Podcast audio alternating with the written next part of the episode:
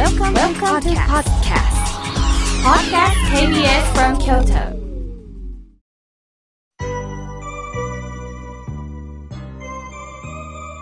さあ、ここからはたくさんのメッセージをいただきましたので、順に紹介させていただきます。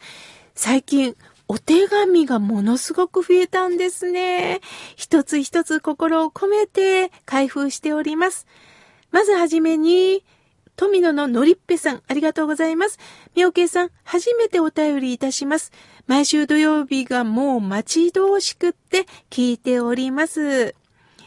私は7月、8月と股関節の手術をするんです。本当にこればかりはどうなるかわかりません。私はワンちゃん3匹を大切に育てているんですが、私が入院するためにペットホテルに預けます。私は自分の入院よりもワンちゃんのことが気がかりです。妙慶さん、ぜひ心が笑顔になれる言葉をお願いします。妙慶さんの言葉を励みに頑張りますとのことです。そうですか。もう家族ですもんね。ワンちゃんがのりっぺさんの心をいつも癒してくれる。ここまでいろんな家族のね、別れがあったんですよね。その中生きていける、このワンちゃんの存在って大きいですよね。しかし、あなたはまず入院をするんです。そしてベッドの上で、あとは医療従事者さんにお任せするんです。そして、ペットホテルということは、やはりワンちゃんや猫ちゃん、動物に詳しい方がいるでしょう。もう、ちょっと旅行に出すような気持ちで、ちょっとあんた、合成なものを食べて旅行に行ってらっしゃいっていう気持ちで、ちょっとだけお別れしましょう。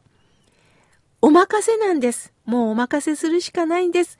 この任せられる気持ちが、のりっぺさんの体と心の緊張を取ってくれるんですよ。無事に手術が終わりますように念じております。さあ、続いての方。匿名でお便りくださいました。初めてお便りをします。妙慶さんの法話が本当に楽しみなんです。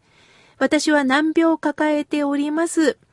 夫も若くして他界してしまいました。私は妙慶さんのアンネの日記の法話を聞いて、十条のお薬より心より笑うことの方がっておっしゃってましたね。その言葉にものすごく感動いたしました。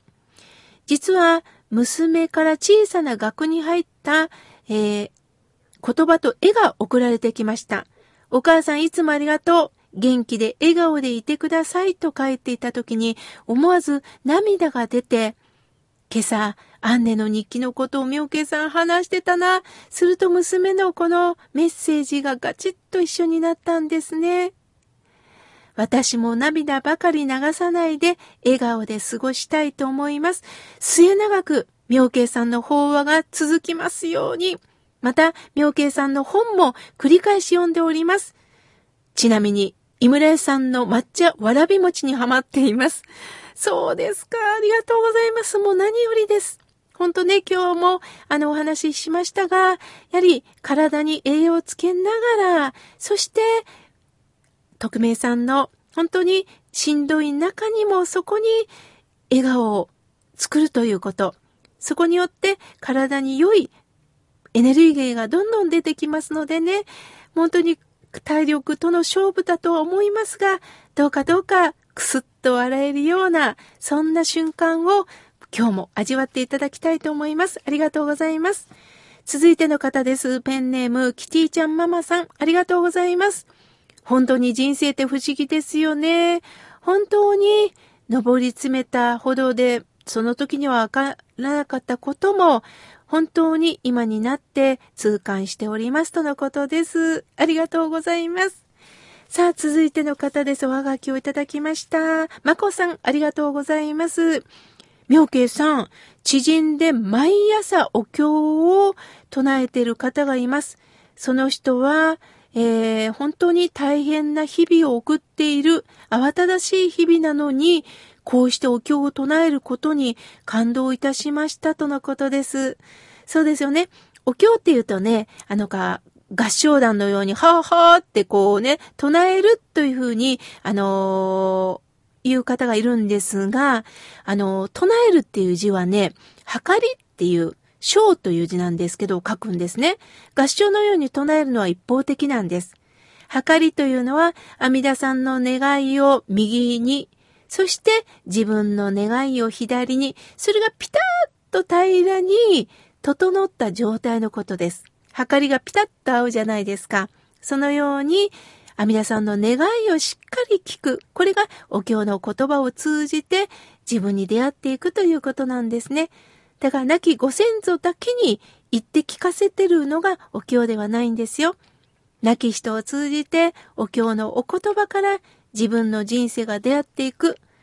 おこがましいかもしれませんが、この番組もお経のお言葉をまあ、私なりのおしゃべりでもってお伝えできたらなと思っております。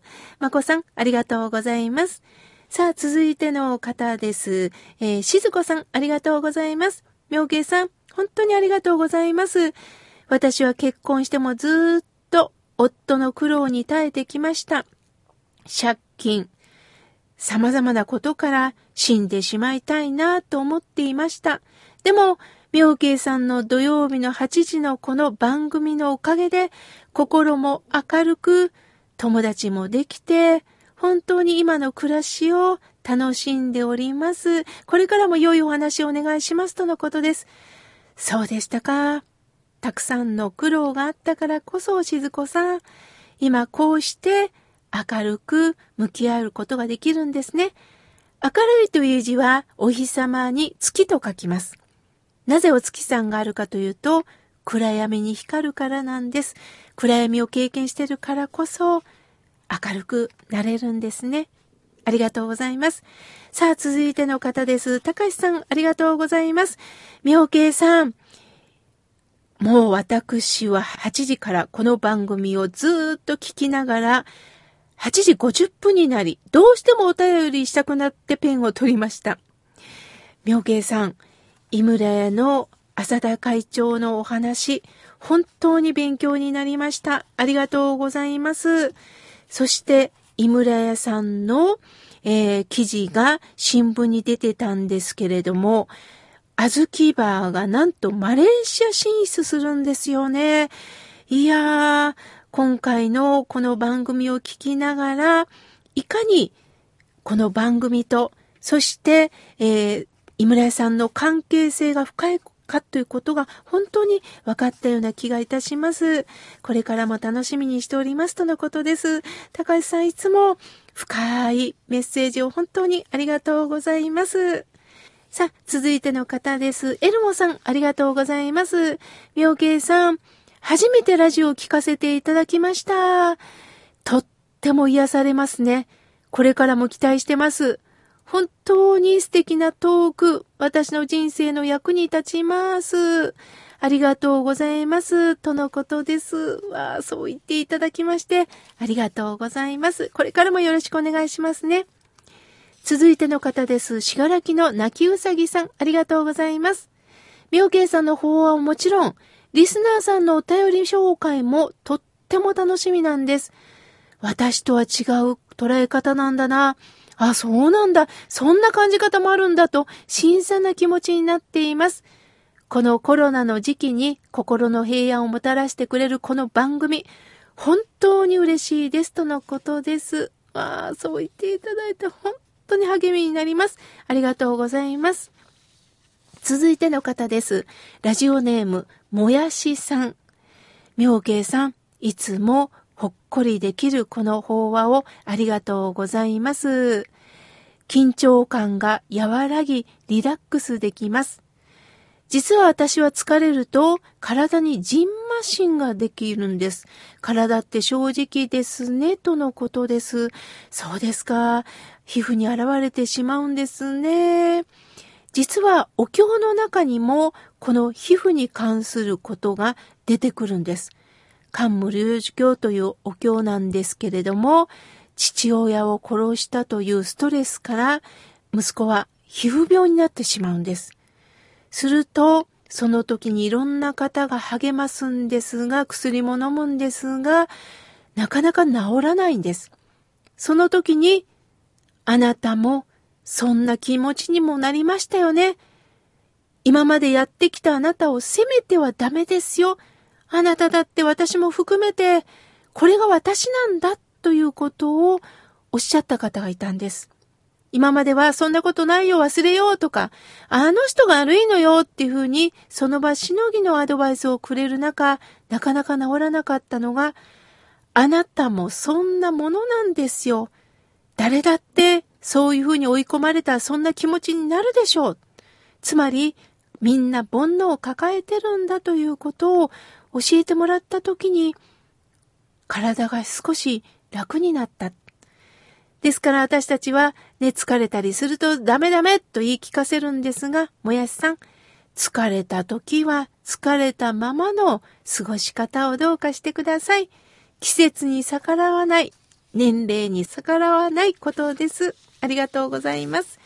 さあ、続いての方です。ナイスショートさん、ありがとうございます。妙慶さん、ある時に、えー、葬儀に行った時に、僧侶の方が亡くなったら親には友達にも会えないっておっしゃったんですよね。まあ、違う宗教だったんですけども、なんで宗教によってこうも違うんですか？妙慶さんはいつもお浄土で会えるって言ってますよね、とのことです。ああ、きっとね、あの聞き間違ったのか、あのなんかでちょっと言葉を受け取り間違ったのかなんですが、お経には必ずお浄土で出会えると書いてます。区へ一緒という言葉があります。共に一つのところで会えますよ。区へっていう絵は合うです。ですから、宗派によって違うんではなくって、もう共通してるんです。ですから、ああ、そうだそうだ、安心して、亡き人とお浄土で会えるんだ。合唱したこの見ての中で会えるんだと思って、どうかこれからナイスショートさん生きてほしいです。さあ、続いての方です。ラジオネーム耳たぶさん、ありがとうございます。みょうけいさん、毎週本当に楽しみなんです。ここのところ、同期の人がどんどん亡くなっていきます。60代なんですよ。私にも訪れる死の準備をしなければですかね、とのことです。ほんとそうですよね。友達が亡くなっていく。これほど寂しいことないですよね。いよいよ私もかと覚悟を決めてしまうでしょう。だからこそ、毎日、今日この一日が大切なんです。つい、またね、あと何年後ね、と先延ばしをしたくなるんですが、今日一日をどうか大切に、その大切にした人生は後悔ありません。後悔するというのはどうしても流してしまうからなんですね。耳たぶさん、毎日を大切に生きていきましょう。そして、梅っ子さん、ありがとうございます。妙慶さん癒される番組を本当にありがとうございます。鳥の鳴き声を聞きながら愛おしくなります。とのことです。そうですよね。自然な声、動物さんの声、そんな自然の中に私たちは生かされていること、ゆったりとした気持ちになること、大切ですよね。まだまだたくさんのメッセージをいただきましたが、来週紹介させていただきます。